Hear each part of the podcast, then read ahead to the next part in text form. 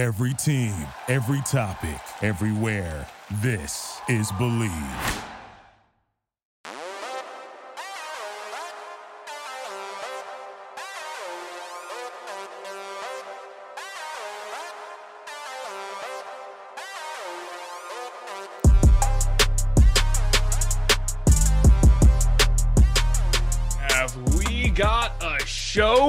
You today? All of the fantasy advice you want right here. We have over 40 players to talk about again today, including some who you should trade for and some you should trade away.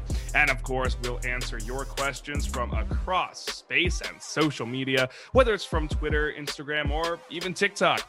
But first, we'll dish out our weekly superlatives. We'll run through some takes on 10 players, all right here on the Breakout Football Podcast on the Bleav Podcast Network. I'm Zach Cohen of the Draft Network with Cole Topham of Devil's Digest. Cole has some good insight into an under the radar quarterback he'll share in just a few moments. But first, Cole, I I have a little surprise if you don't mind. Okay. Yeah, go for it. Great. Well, last episode, we told you, our valuable listener, to not only follow and rate the show on whatever platform you use, but we said, hey, feel free to write us a review. And let me tell you, you did not disappoint. Last I checked, I think we had like 10 reviews. And so I figured before we dive into some week four fantasy advice, is it cool if I read one? Can, can I do that? Yeah, no, go go for it. I want to I want to hear this. Sweet. Yeah, I figured this can be a weekly thing. So feel free to follow the show, drop a rating, and write a review, just like alexis.alexis.eva did for us. And she said, or he said, I don't know, it's just a username, uh, quote, stumbled across this podcast and it is amazing. The hosts are extremely insightful and knowledgeable about football and fantasy football and has led me to a soon to be 3 and 0 start in my fantasy league. If Yo, anyone let's go. yeah, if anyone wants to win, help decide out who to start and sit, find waiver wire gems, and learn about great buy low and sell high candidates, I definitely recommend checking out this podcast. What do you know? Look at that. There you go. Positive reviews. We'd love to hear it, and especially like the undefeated record. I mean, Zach, that's just physical proof that we're we're making a difference, right? Exactly. So I'll have another review actually to share later. I figured from now on, if we like keep having enough and people keep, you know, rating, you know, maybe, maybe they don't, maybe people like realize we suck and like we, we don't know what we're talking about. But if we, if you guys keep dropping reviews, then we'll have, just have to read a couple on the podcast each week. If, if you're cool with that, I didn't even run that by you. Does that sound good? Yeah, I mean, if if we get enough of them, for sure. I mean, if if people, you know, talk bad about like, I guess I guess this isn't video, this is audio. I was gonna say if if if they talk bad about my hair, then we might not have to do it. But No way. They would never do that. That's impossible. They can't do that. So, well, yeah, we'll get into some reviews every now no and then. I got and no hair slander on this podcast. We pride ourselves, or at least at least you do. I don't know. I just kind of roll out of bed and see. what No, no, no. That was one of the reasons why I selected you for a co-host. You had you had good lettuce. Uh, I'm not on your level yet. I'm not on your level yet. I know it is a. You are listening to this on a podcast network, but Cole's got like the flow, just like the surfer vibes. You know, the, the short sides. The I, I don't know how to surf. I never learned. Well, you you do live in a landlocked state, so I, I don't blame True. you for that. I don't. Yeah, I grew you. up in Utah and then went to Arizona for college. So I just Yeesh. yeah, I don't like the coast apparently. well, all we got is like the Gulf of Mexico and then some Atlantic Ocean. Nothing Does, crazy. does the University of Florida offer surfing classes?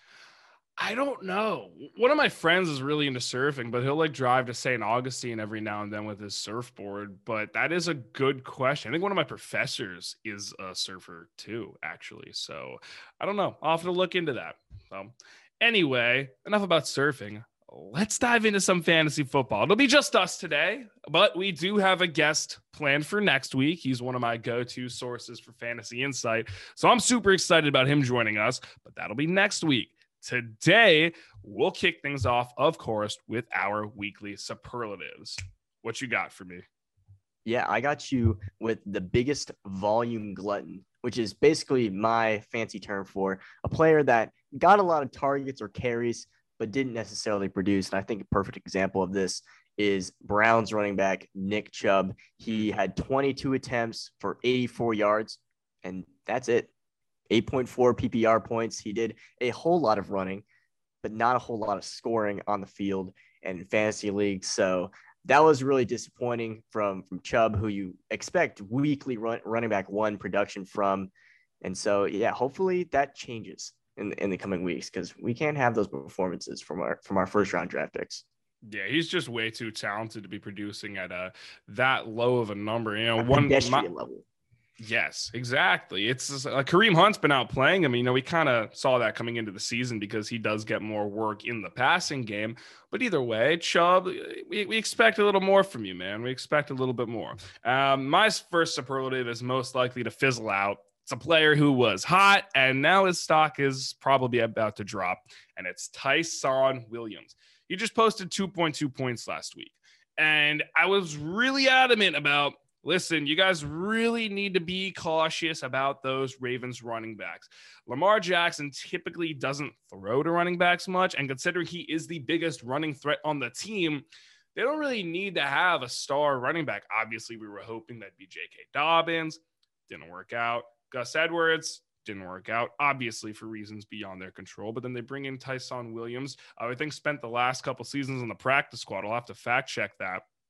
And all of a sudden, people are like, oh, he may be the guy. And not really. No. I mean, even then, the fact that he was splitting carries with Latavius Murray. I don't know how much of the Ravens games you've been watching, but Murray's actually outtouched Williams in important situations, especially last week against Detroit. Murray only had seven touches, but Williams had just two fewer than that. So I said I didn't want to share, especially since Lamar only threw the ball to running backs once all game. I really can't see Williams having any value going forward. I think if you drop him now, eh, maybe that's not a bad idea.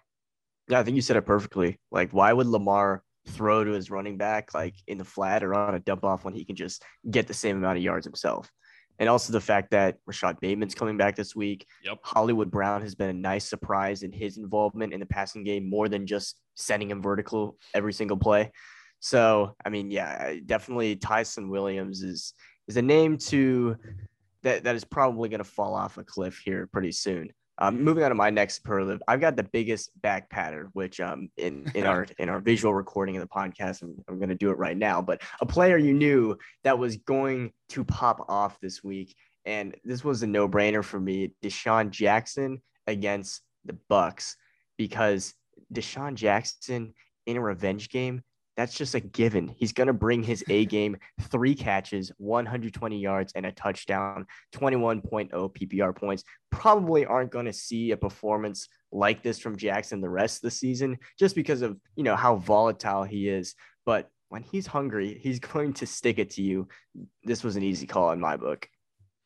Oh yeah, Jackson. You already know. Like, look, I don't think you had high expectations for him throughout the season overall. I know I didn't, but you you know he's good to have a couple games in there where he's just like, wow, is this like 2010, 2011 DeSean Jackson right there? Yeah. So DJX was Sammy Watkins before Sammy Watkins was Sammy Watkins. He just like DJX does it in other weeks that aren't week one. Sammy Watkins owns week one. It is the Sammy Watkins week one, but every now and then you get a DeSean Jackson week. So that's a good one. You, you deserve that back pat. My, mine's a little uh, more on the negative side. My final superlative before we start throwing some players at each other. The most head scratching performance. It's Justin Fields. And I should preface that a lot of it did not have to do with him, but 3.9 points in your starting debut. That's uh I don't think anyone really expected that. He was 6 for 20, 68 passing yards. He was 3 he had 3 rushes on the ground for 12 yards, but that doesn't include all the times he was scrambling for his life. He was sacked 9 times. It didn't look good, but again, like I said, not a lot of it was on him. Like to be the most head scratching performance, I'm put it all on Fields is a bit naive because Matt Nagy, what are you doing? What are you doing? Fields didn't look good. Uh, like, no, but a lot of that was on the play design of the Bears offense. They kept him in the pocket. There was few designed reads, surprisingly. And even then, the ones that he did have didn't work out too hot in most cases, which and that, that severely caps his upside because you can completely redesign your offense to tailor to your first round quarterback. Andy Dalton is one thing, but it's like, you know, it's like going from like Kyle Trask to Emory Jones or uh trying to think of other examples off the top of my head of just completely different type of quarterbacks. So you had a chance to completely rewrite your offense, and you kind of didn't really do that. And look, the Browns defense I know is not a cakewalk by any means, but the performance there by Fields, if anything, maybe I'll give this superlative to Fields and Matt Nagy because it's starting to look a lot right now like Nagy's days as the Bears head coach are winding down. Yeah, I think I saw a rumor that like if the Bears lose to the Lions, Nagy could be out, which I'm not sure I necessarily buy too much because I, I think yeah. Nagy still has a winning record with the Bears. Um, and I think that move would be a little bit not not unprecedented, but I feel like rushed, especially since you're trying to keep things as stable as possible as you know the Bears move to transition their offense to or, or just accelerate the maturity of, of their young playmakers, right? That they're really counting on to be cornerstones of the future. But I, I just don't know why. Like Nagy gave up play calling last season, and, and the Bears seemed to get a little bit better, or at least it, it provided a fresh perspective on on what the offense you know needs to do right and then he took right, it back yeah. this season and same issues arise like it just it starts with him and, and i don't know if it's like an ego thing with nagy but the Bears are just better off with somebody else calling the plays and and Matt Nagy, you know, handling other duties, right? Just don't mm-hmm. hamper your offense because you just want to keep a stranglehold on the playbook. Mm-hmm. To be fair, if Nagy was fired, the offensive coordinator is Bill Lazor, and he hasn't had exactly glowing reviews at his tenure in the NFL either. But those were our superlatives. Now, normally when we have a guest, we throw some players at him or her and they'll run through them, say a couple sentences on them. Today, it's Cole versus me. We each got five players for each other. So why don't you start? Give me, I'm guessing a quarterback. We'll start. We always start with the quarterback. So throw me a player. Yeah, yeah, Taylor Heinicke, the, the not new guy in Washington, but I mean it's it's his offense now. What what you seen from him? I kind of like what I'm seeing. There's still obviously a lot left to be desired, but he is quarterback 14 in points per game across his two starts. He scored like around 10 points in week one after Fitzpatrick went down, but 20 points in each of the last two games. That has to make you take notice. Of course, he's limited as a passer, but he has solid weapons around him. He has clear rushing upside. He's definitely a quarterback who I'm keeping an eye on, not just as like a potential future starter for the Washington football team, but maybe more importantly for us, uh, a player who you could potentially pick up and maybe even start on your fantasy team. Although, if you really need a quarterback right now, I'd probably prefer Sam Darnold or Derek Carr. But Heinicke is definitely someone to check mark on your watch list right now. So uh, here's one. I love that that dude. Yes, I love that that dude just like wears his heart on his sleeve. Oh like every single play, he like lives and dies through the emotions. It's it's it's amazing to watch. It's beautiful. Hollywood needs to pick him up, uh, pick up a movie about him. If they could do one about Kurt Warner, maybe they'll do one about Taylor Heinicke. Who knows? Uh, trying to think of a transition between my next quarterback. I can't think of one, so I'll just say his name, Joe Burrow. Your thoughts? Yeah, I mean, quarterback 22 on the year, not the most mm-hmm. robust numbers. With that being said, he's played much better to start the season after those doubts in the preseason about you know his readiness, not really trusting the knee, coming back from, you know, I think people forget that Joe Burrow didn't just have like an ACL injury; he had an MCL injury and then further structural damage that we really do not know the extent of. So, mm-hmm. I mean, it's kind of a wonder that he's even like on the field to to start the season the first 3 weeks to begin with.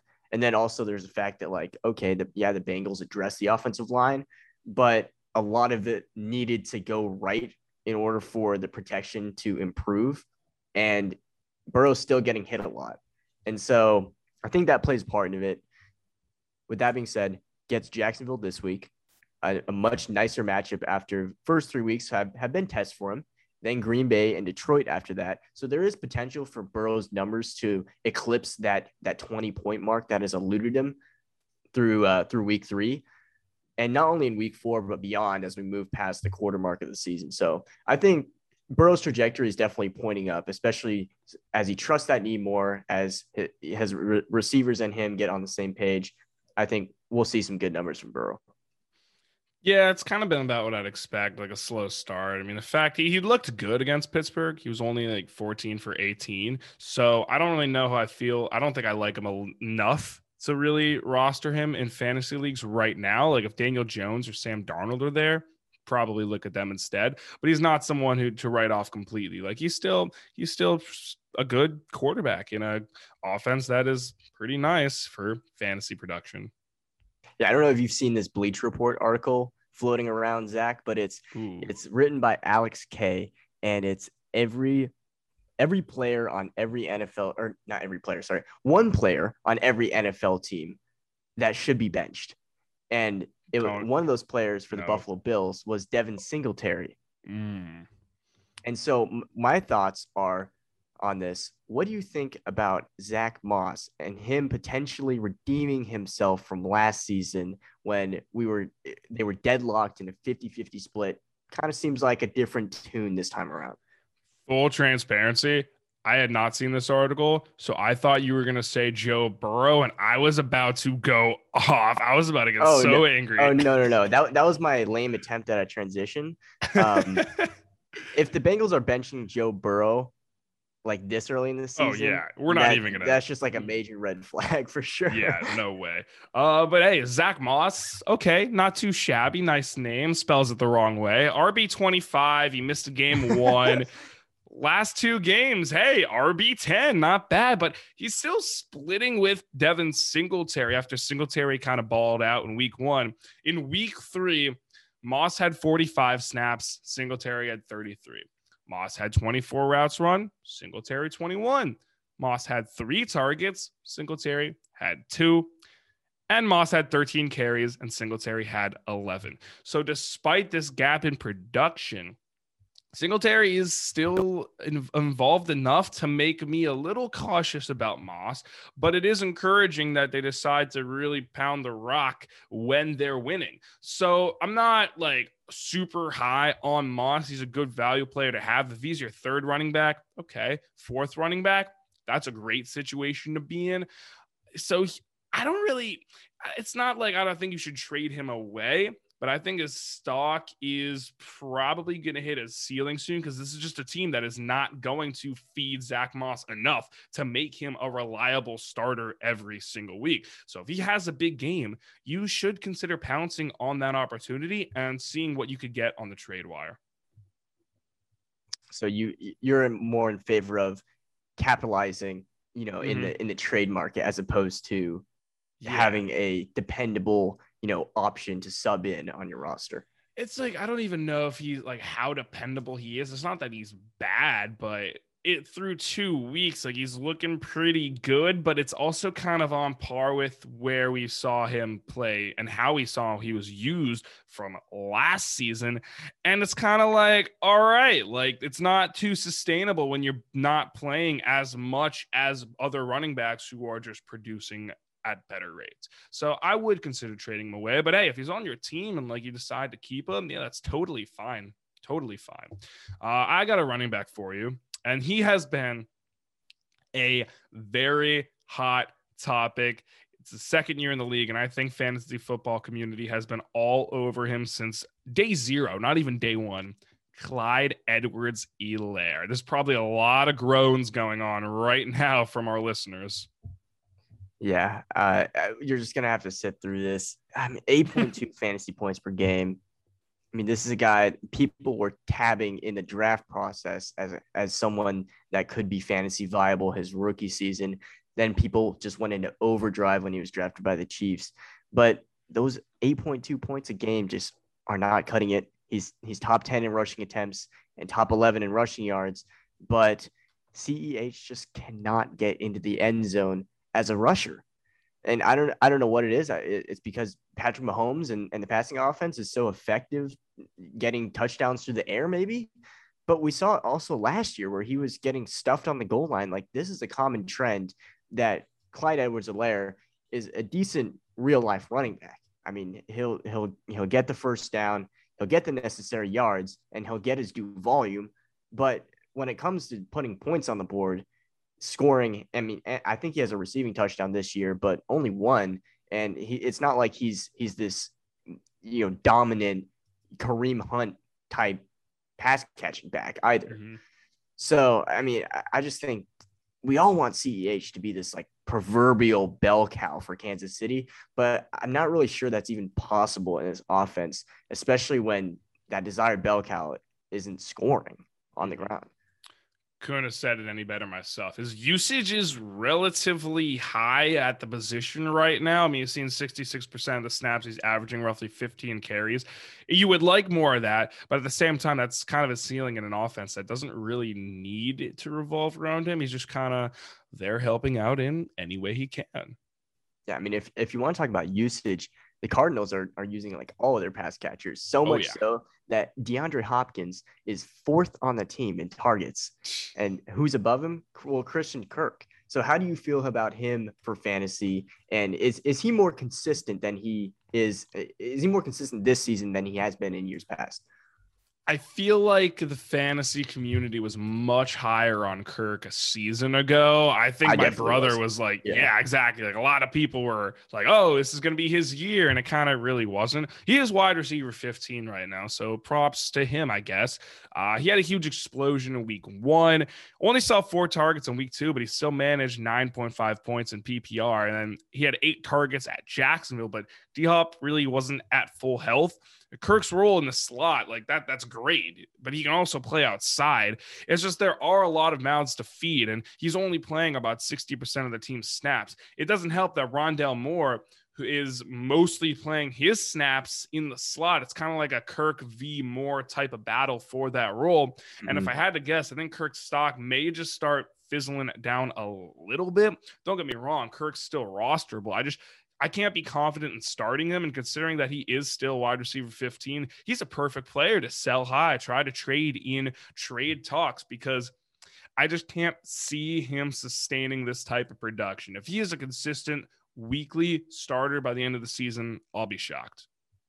Yeah, I really wanted Kirk to like slide into that like Cooper Kupp, not not this season, but like two or three seasons ago where hmm. he was being drafted, like that echelon of receivers that are dependable. But I, I don't know. I, I think it's just the way that Kingsbury wants to keep a balanced passing attack. He's got this shiny new toy and, and Rondale Moore that he's still trying to figure out where, where his best place in the offense is. So, I mean, I, th- I think Kirk is always going to be a factor in this offense and he's, he's going to get his due targets, but just that production is, is going to fluctuate on, on a weekly basis. 100%. Got a few more receivers and a couple tight ends on 10 takes. Then we will get into a fan Q&A. Cole's got a good look at a quarterback in a little bit. We got what else we got? Oh yeah.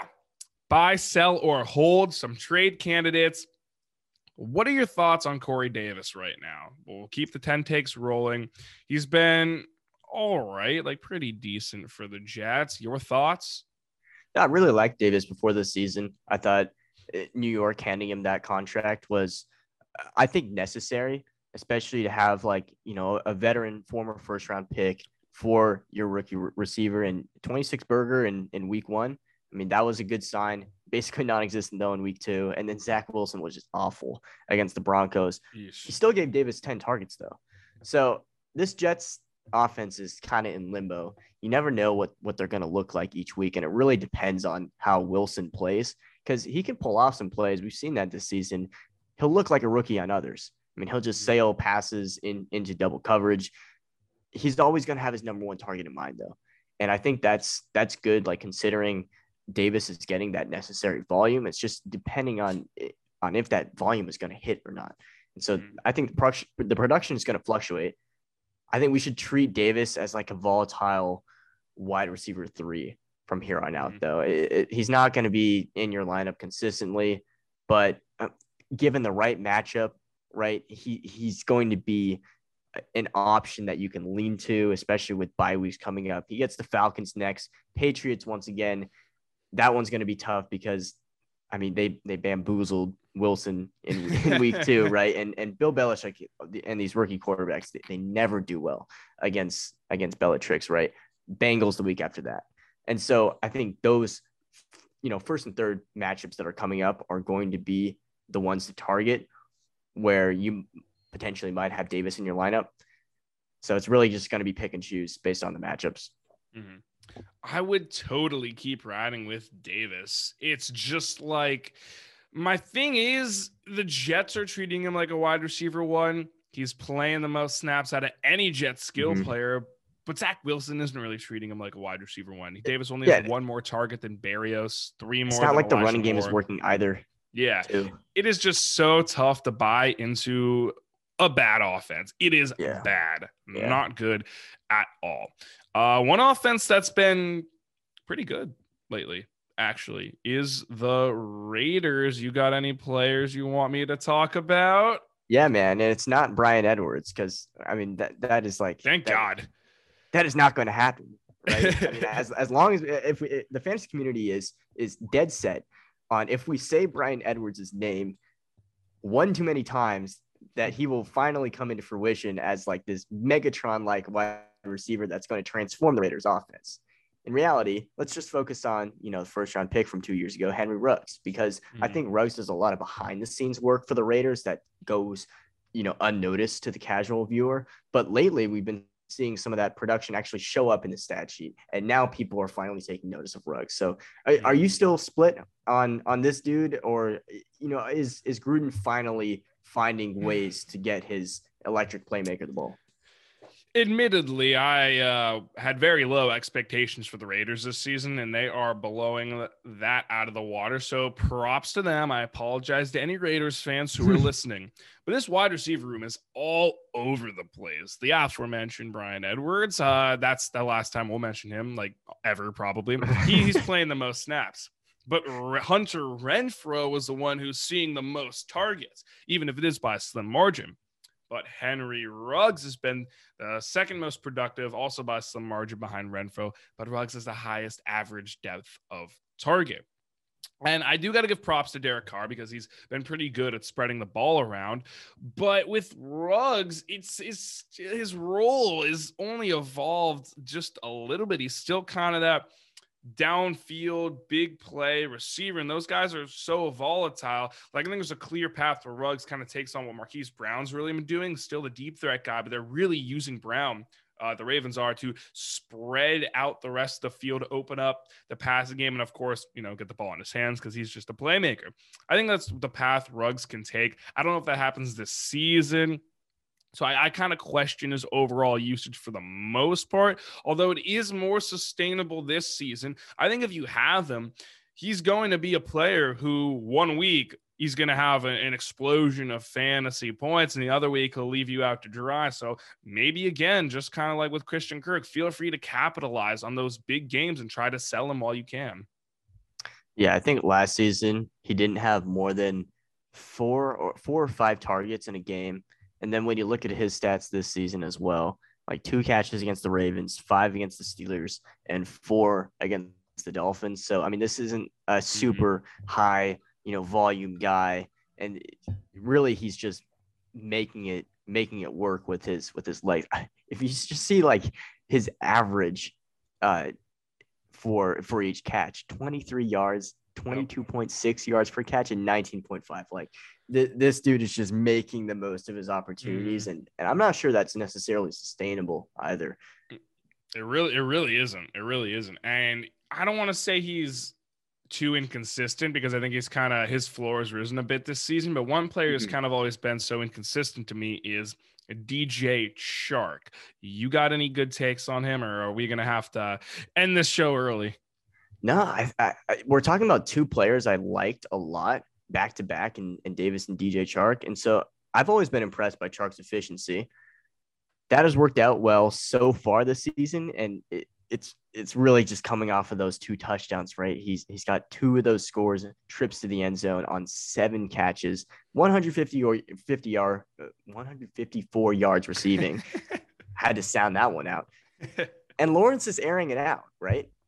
He's just not connecting. I mean, Chark, mm-hmm. he has 22 targets on the season. That's third on the Jaguars behind Shenault and Marvin Jones, but they're all in that 20s range, right? I think I think Shenault has like 26, Marvin Jones is 28. And so this is a pass first, you know, Jaguars offense. And really, it just it, once again, it depends on the rookie quarterback. It depends on the inexperienced NFL play caller right now in, in Urban Meyer. And so it, it's just a lot of a lot of growing pains in this in this offense. Yeah. I think is is what's happening.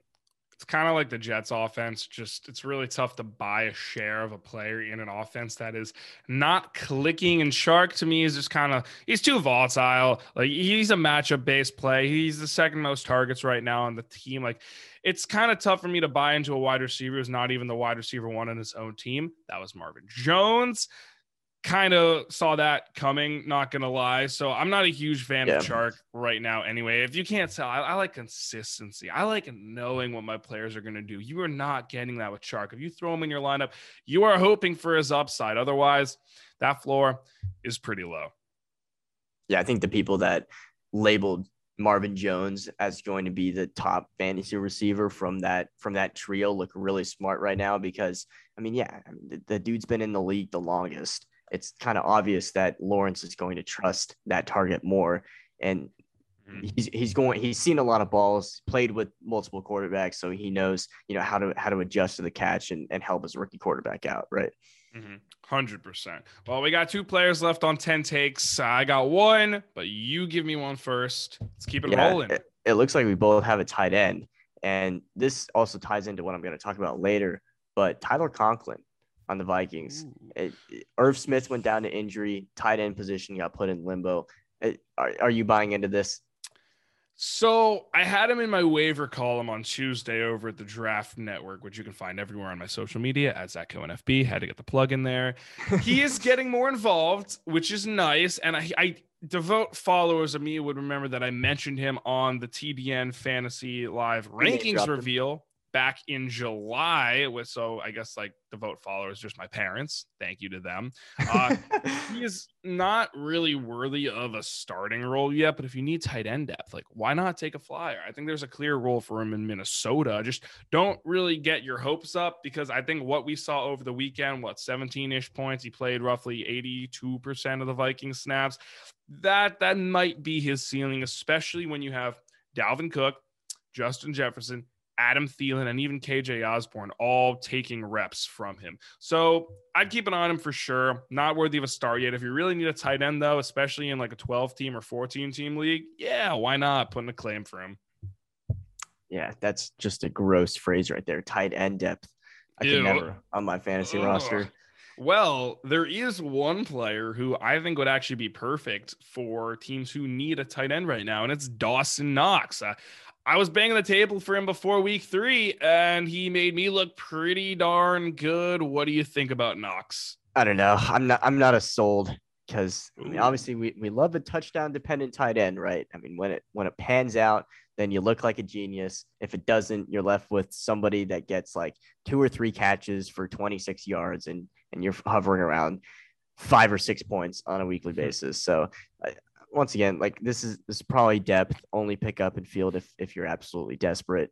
He isn't going to see more than five looks a game. I think he has like four, three, and two targets in in his mm-hmm. three games this season. Um, I might have to double check that, but yeah, something like that. Not enough. It's, it's going to be capped at at somewhere around that number, five or six targets. Probably not going to catch all of them. So really, you're just banking on that that one money grab that's going to pay off for you that week. 100%. Well, those were our 10 takes. And before we get into our next segment, first time we've ever done this, feel free to leave a review. Apple Podcasts, Spotify, any other podcast platform that you are using to listen to us on the you can do it on the Bleav website, I believe, too. Feel free to rate us, write a review, write a review. Maybe we will read it in a future episode. And uh, of course, tell us how to sign off. We will have that rant later, as we yeah. seem to always do now. And give us like a divisive take too, because Ooh. I feel like Zach and I just like really tend to agree on a lot of this stuff. And, and that's why we originally did the podcast too, is because we, mm. we were like, okay, like minded college students, you know, mm-hmm um, both go to you know pretty uh, up and coming you know D1 football programs are not up and coming. Florida's pretty established. Arizona's yes, trying to kind of try and crack in the AP top 25 and really really prove their worth in the Pac-12 South. But uh, yeah, we, we need somebody to disagree on that that we're really like butting heads at, and I don't think that has to be fantasy either. Like, give us something real life. Like, I mean, I don't know. What what what is something what is something that you just feel passionately about? Uh, I can't believe this is the first thing that comes to my mind because I get heated debates with it with my friends all the time. How do you eat rice? Uh, usually with a fork. That's ridiculous. That's just like stupid. It's like why would you use a fork? You, like a spoon just has so much more. Spoon? Yeah, it's just oh it's gosh. so much more rice on the spoon. There's no holes for the rice to fall through. You're not like Okay, having so to. do you eat mac and cheese with a spoon too? Yeah, it's kind of whatever I have. No, I, maybe I do sometimes. That doesn't make it's any not- sense though. It's not falling through. Like the mac and cheese is not falling through the fork. Spoon, you can get more.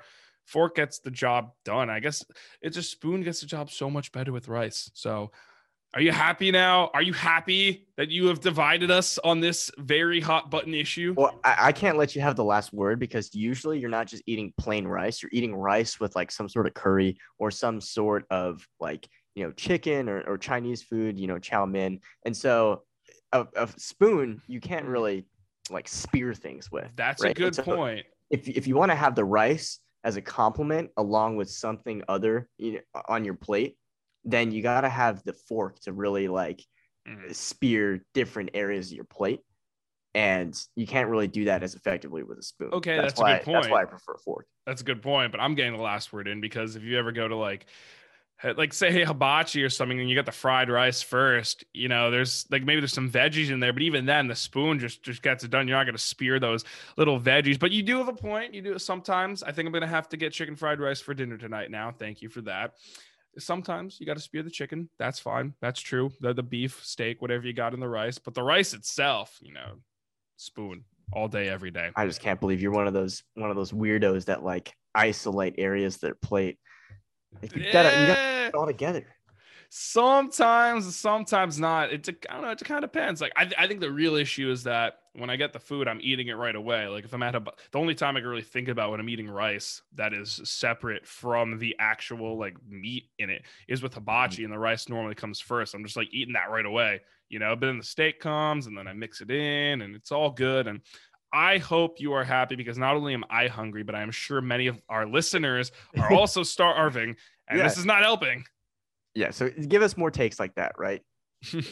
We, lo- we love seeing Zach get animated about the way he eats his rice. You have no idea. Maybe we'll maybe in the off season we'll just do a food only episode, and I'm gonna get so many people riled up. It's gonna be great. It's going to be magnificent. Anyway, let's get back to football because I I don't know about you, but I'm seeing a lot of talk and commotion about trades right now in fantasy season. Yeah, it's the sweet spot of the season for that, right? It's perfect because you get the first three weeks, and it's kind of like those are your patterns. Uh, Barring like a player who's missed a game or two, or anything like COVID or something like that, you kind of can tell what each player's roles are starting to shape up to be. Then after week four, it's kind of like these are the roles. These are the, their roles. Things do change as always, especially after bye weeks. The bye week comeback or drop off is so real. Hopefully, we can talk more about that in later episodes. But we each have two players, and we're going to fit them into a category either buy, sell, or hold. So, why don't you kick things off with a player who you think should hold on to, you should sell right away, or you should go after?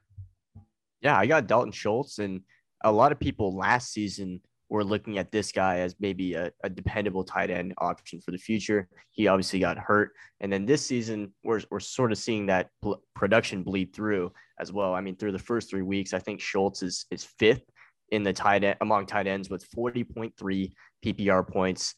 I don't even think he's he's even rostered by many leagues, but if, if you do decide to roster him and he blows up again, I would sell high on this dude because he and Blake Jarwin are seeing almost pretty much even splits in the workload. They're pretty interchangeable. Dallas really doesn't care who they send out when the person now requires a tight end.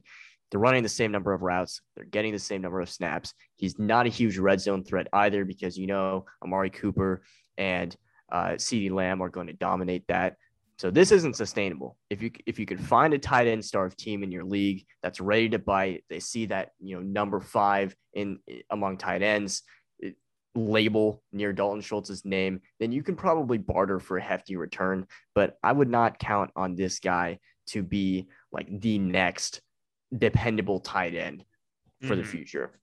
100%. And it is kind of like we've been saying all along don't chase the production chase the usage because that's going to be so much more sustainable. And i'm glad that you started off with schultz because i was actually going to do a one player now but i think i'm going to change it up a bit because allen robinson is being used as a wide receiver one right now but his production has not been there. He's wide receiver 36 overall on the season. That is not great but let's take a step back real quick First game, game one, 9.5 points at the Rams. Second game, 10.4 versus the Bengals. And then game three, 4.7 versus the Browns in that dreaded display of offense by Matt Nagy and the Bears. but he's still seeing 21 targets. He's still playing nearly 80% of the Bears snaps. Yet overall, out of all NFL receivers, he's only tied 36th, 36th for most targets. So I think there is room to grow and be more involved here, already on top of the usage that he's seeing within the Bears offense. Look, we know he's very good. He's been quarterback proof throughout his career, putting up numbers with Blake Bortles and Mitchell Trubisky. And God knows how we all feel about those two quarterbacks. Kind of got to look, though, and see two main things. One, his upcoming schedule. That's pretty nice. He gets the Lions. They have allowed the third most points to opposing wide receivers. And then in, in the next six games, only one team, only one team, aside from Green Bay, I think they've allowed the second fewest points to receivers.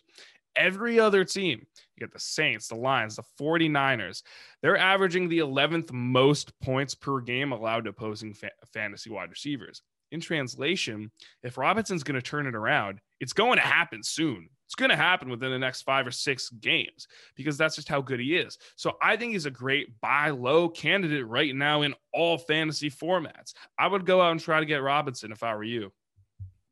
Yeah, me too. A Rob has always been heralded as like that quarter quarterback proof wide receiver. There's only a few guys in the league that can really fit that description. But mm-hmm. I think Robinson is is usually at the forefront of people's minds when that term is expressed.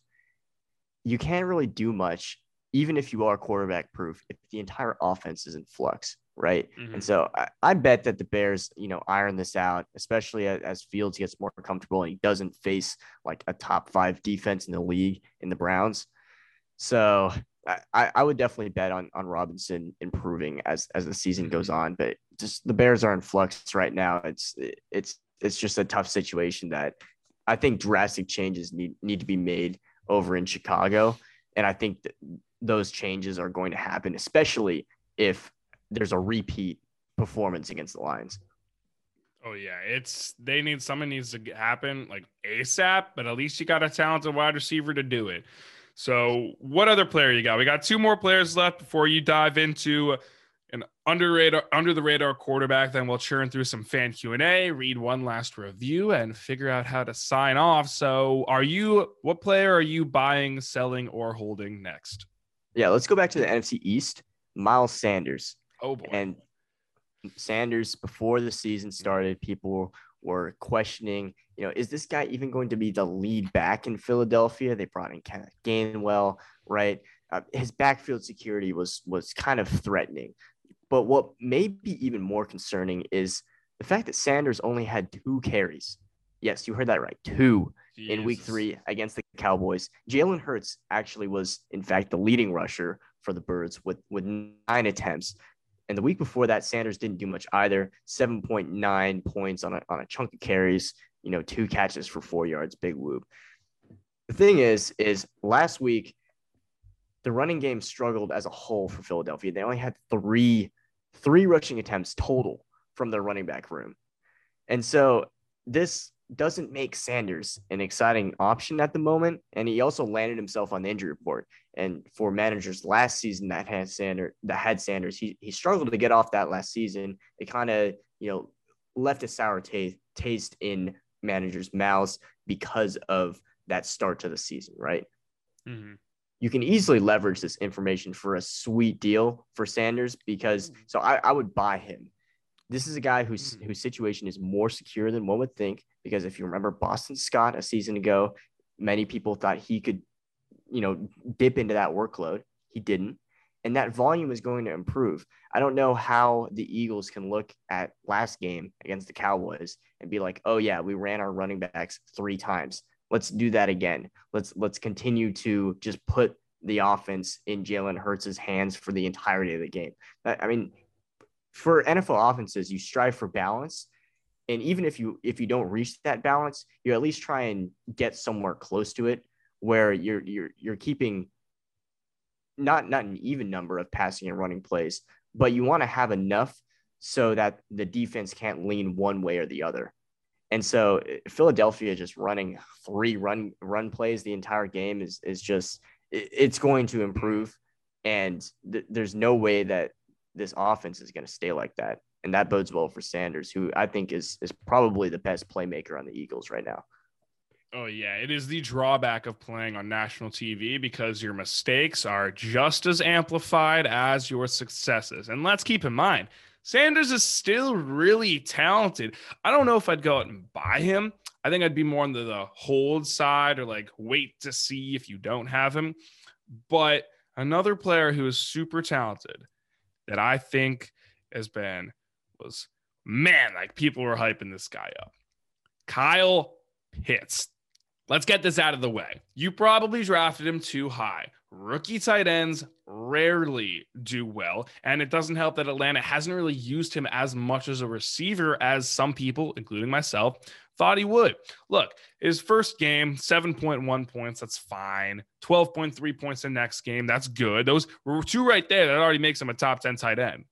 And then 5.5 points on just three targets in week three in a game against the Giants that honestly I keep forgetting about. Not great. It's not great. Luckily, he's still tight end 13.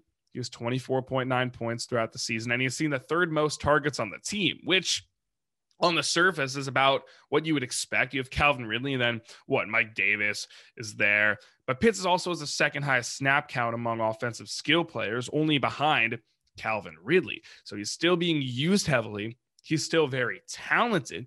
He's not a player to sell. If you want to go buy him, sure. But I think it's one of those guys just like kind of wait and see because it just may be that this Falcons offense is too bad to really have a good share on.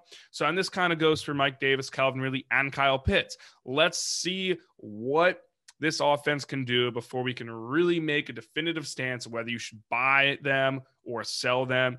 So true with Kyle Pitts. So you're saying you're not dropping Kyle Pitts for Dalton Schultz anytime soon? Oh no. I oh man, I I hope I hope I so hope somebody did not do that. But yeah, just wait and see. Wait and see. Like he's still talented. They're probably going to use him at some point, like the way we thought he would. But like to be a top five tight end, that it's actually not that hard. You just need like a touchdown or two, like every like four or five weeks. Like heck, we could probably do it, you know. but just keep an eye on him. No need to panic right away. Just hold on to Kyle Pitts. So that was our first buy seller hold. And now we go to Cole's close up. Ba, ba, ba, yeah, we need a soundboard. We really need a soundboard. We really do, man. We need sponsors. Then we need a soundboard. If you, yes, you, the valuable listener, as I talk into my Emphasis microphone. valuable. My gosh. Huh? I said emphasis on val- valuable. Mm-hmm. Especially if you're paying us, uh, you are more than welcome to sponsor this podcast in any way. You got a business? Heck, you want to sponsor it for like five, ten dollars? I'm just kidding. I don't really know how that works, but yeah, feel free to sponsor us. And on that note, that very awkward transition. What are you looking at today? You got an under the radar quarterback you think deserves some more love. Yes. Yeah. Um. Yes. If you look at the stat sheet then it's it's kind of obvious why I'm talking about this player. It's quarterback seven on the season, Kirk Cousins. But if you aren't if you aren't doing that, then Kirk Cousins is dealing, and you aren't paying attention because this dude has back to or er, back to back to back weeks over 20 fantasy points. He had 22.0 versus Bengals, 25.3 against the Cardinals, and 25.1 versus the Seahawks, and he lost all three of those games by, or not all three, but the margin of victory in all three of those games has been a combined seven points. So, I mean, this dude is playing it close. He's accurate and he's slinging it, right? He's hitting all, all of his throws. Thielen and Jefferson are top 10 wide receivers because of it, both of them. And he's divvying up the workload too. I think Jefferson has 30 targets, Thielen has 26. Everyone is feasting, you know, 300 passing yards in two of those games. And most importantly, no interceptions. He's taking care of the football. He's making smart decisions. And uh, this is where we kind of pump the brakes, right? We've seen this from Cousins before, where he'll start the season, you know, he'll go on like a, a nice five to six game stretch where he's he's calm, collected in the pocket, he's making the right reads, and then the old Cousins returns where it's those mental mistakes that plague him down the stretch, the poor pocket presence. You know, it, it, he gets knocked out of rhythm with, with his targets, and, and the offense suffers. This year kind of feels a little bit different, though. I mean, I think I think Cousins is really coming into his own. This this Minnesota offense is is super potent. It's year two of Justin Jefferson. I think you can expect this kind of fantasy consistency from Cousins moving forward. And if, if he's going to keep hitting those those you know mid 25, possibly 30 marks, because he has yet to throw for 400 eh, I mean, it's only been three weeks, but I think there's a, a, very real possibility Kirk Cousins goes for like three or four touchdowns, 400 passing yards this season at some point, and he's a dependable weekly fantasy starter at this point. As long as he keeps his production up, I think there's no reason that should change. He's picking up right where he left off from last season. He was quarterback eight through the final nine weeks of the 2020 season. Then here he is being a top like six, seven quarterback, whatever format you decide to use. He's averaging more than 24 points per game. He's got no interceptions.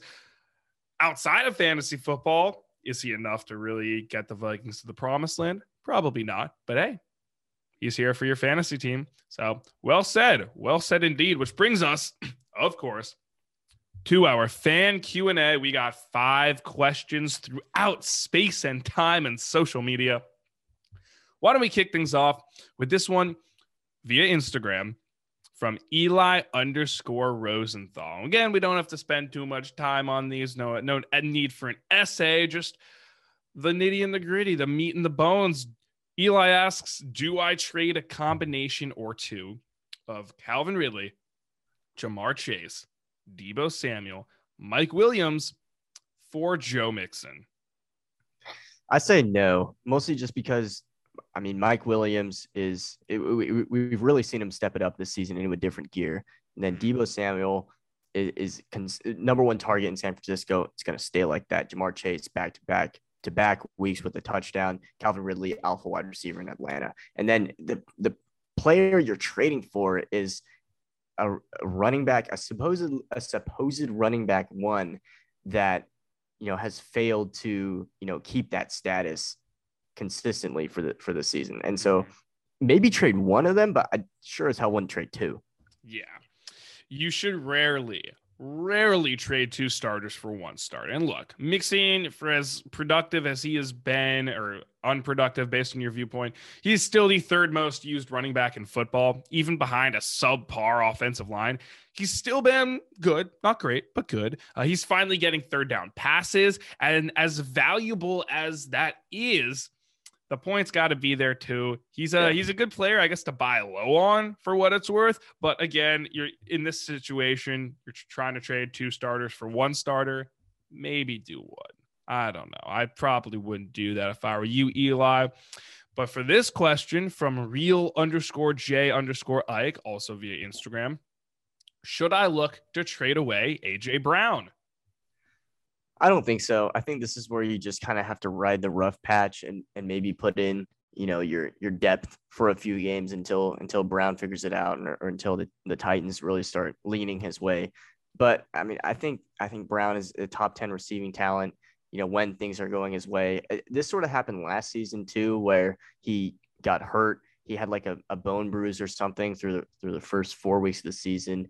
And we were asking the same the same questions. Is, is AJ Brown, you know, really all that relevant? At the time, Corey Davis was also stepping up and potentially, you know, looking to earn the bag in free agency, right? I think just slow down on Rob on on Brown, and really you know ride ride this rough patch and bank on him stepping it up. You know, week week seven through eight and beyond. I probably wouldn't trade Brown either. I agree with you. Like he has seven catches on 19 targets. Obviously, he missed a game. He was banged up for another one. Defensive backs, yeah, they're covering him well, but he's still heavily involved. He's still playing enough snaps. And I really like wait a couple weeks to, before you make a move on him, just so you can have a clearer picture on him. Another question. This one, the last one of the five about trades. Kind of a kind of a doozy. So bear with me. This one coming from TikTok at underscore E L I S E H L S 2. I'm guessing that's Elise H L S 2. Do I trade James Robinson and DeVonta Smith for David Montgomery and Antonio Brown? And before you go, I need to go because I am so torn in this. I didn't think I would be. I really didn't. But let's break this down real quick. James Robinson, he seems to have kicked Carlos Hyde aside. He's been the main catch, catching back, and he's been the main back in general. Hyde's still there, of course, but Jacksonville was up for a good portion of the week three game. So they ran the ball more, kind of inflated Robinson's stock a bit. So that's J Rob. DeVonta Smith, he leads Philly in targets, only two more than Jalen Reagor, who has been surprisingly almost as involved as DeVonta Smith. Smith only has 11 receptions on 21 targets, though, so it's not uber efficient for him. And watching these Eagle games, it's kind of clear they're not really opening the playbook up for him as much as really they should. Uh, though he does look solid, and the next few weeks in the schedule for him are kind of easy. So I like that. Then the other side of the trade Dave Montgomery and Antonio Brown. With Montgomery, Fields is probably going to take a few carries like he did against Cleveland. And this is just looking like a bad offense right now, not a good offense.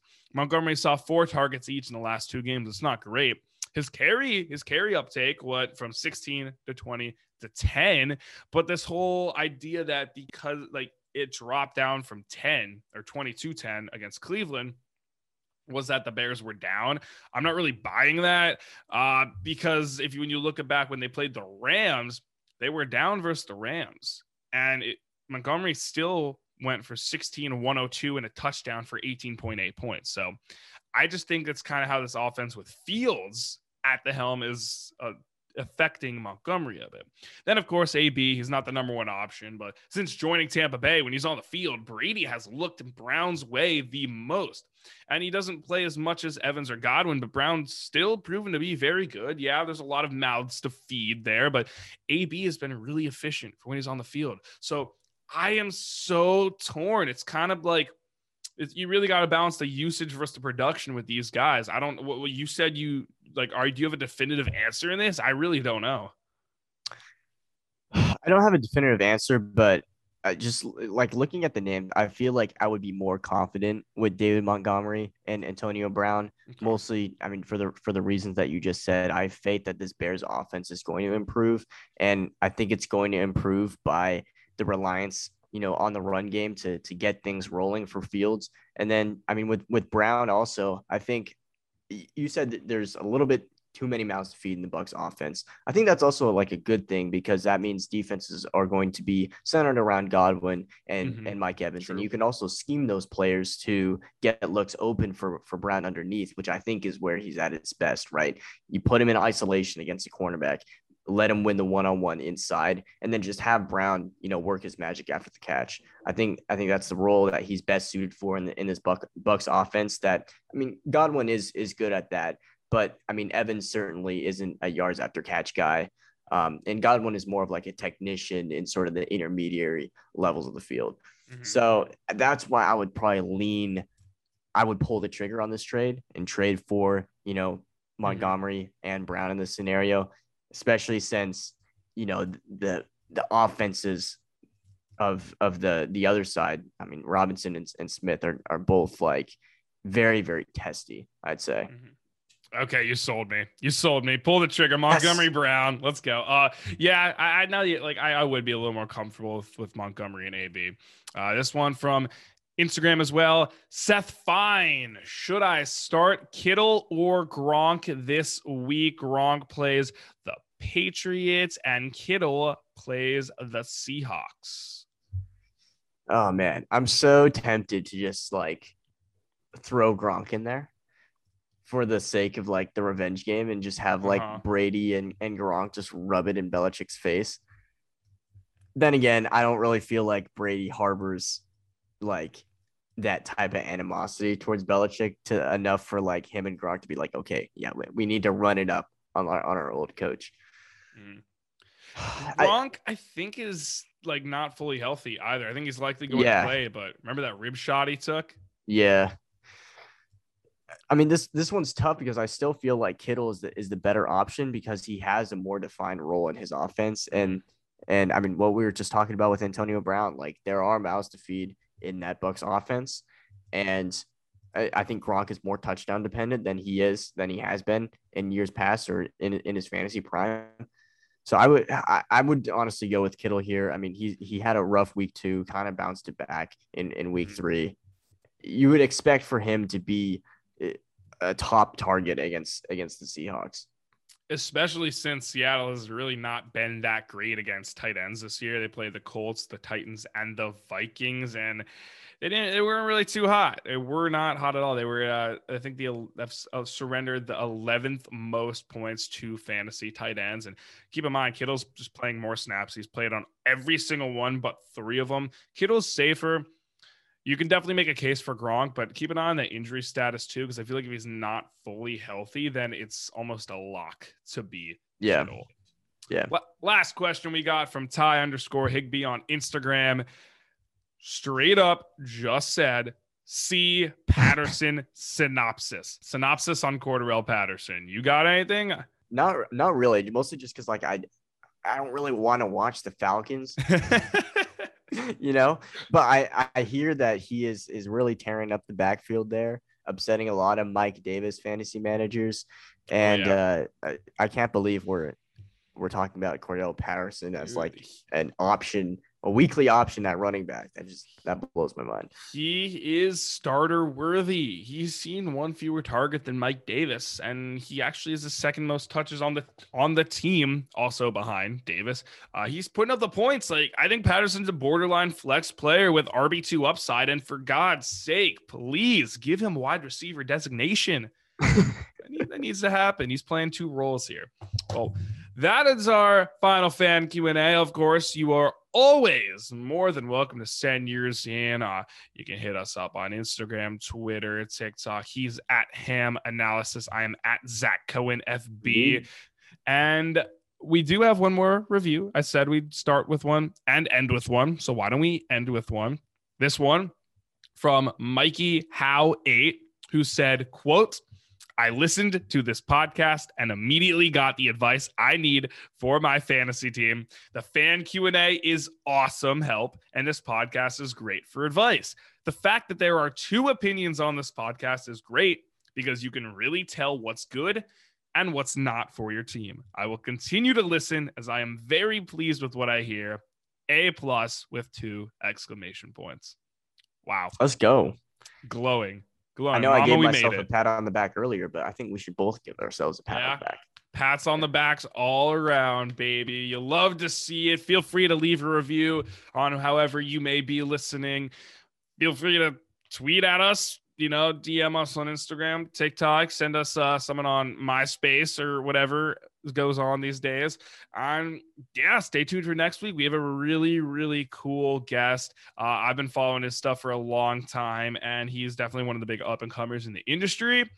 I'll leave it at that. If you want to try and guess in the reviews, feel free to do so. But more importantly, please, uh, Cole wants a take. I want to sign off.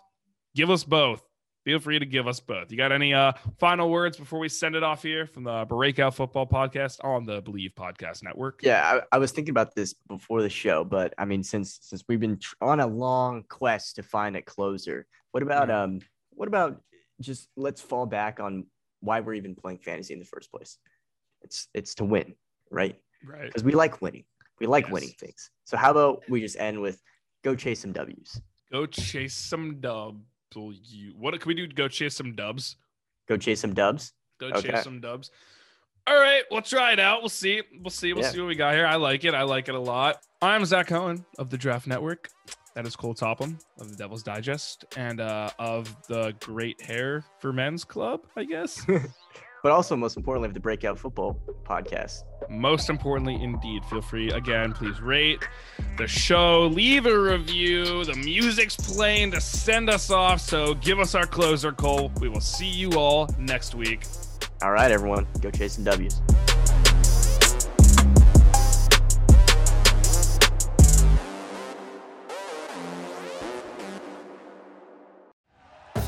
Thank you for listening to Bleav. You can show support to your host by subscribing to the show and giving us a five star rating on your preferred platform.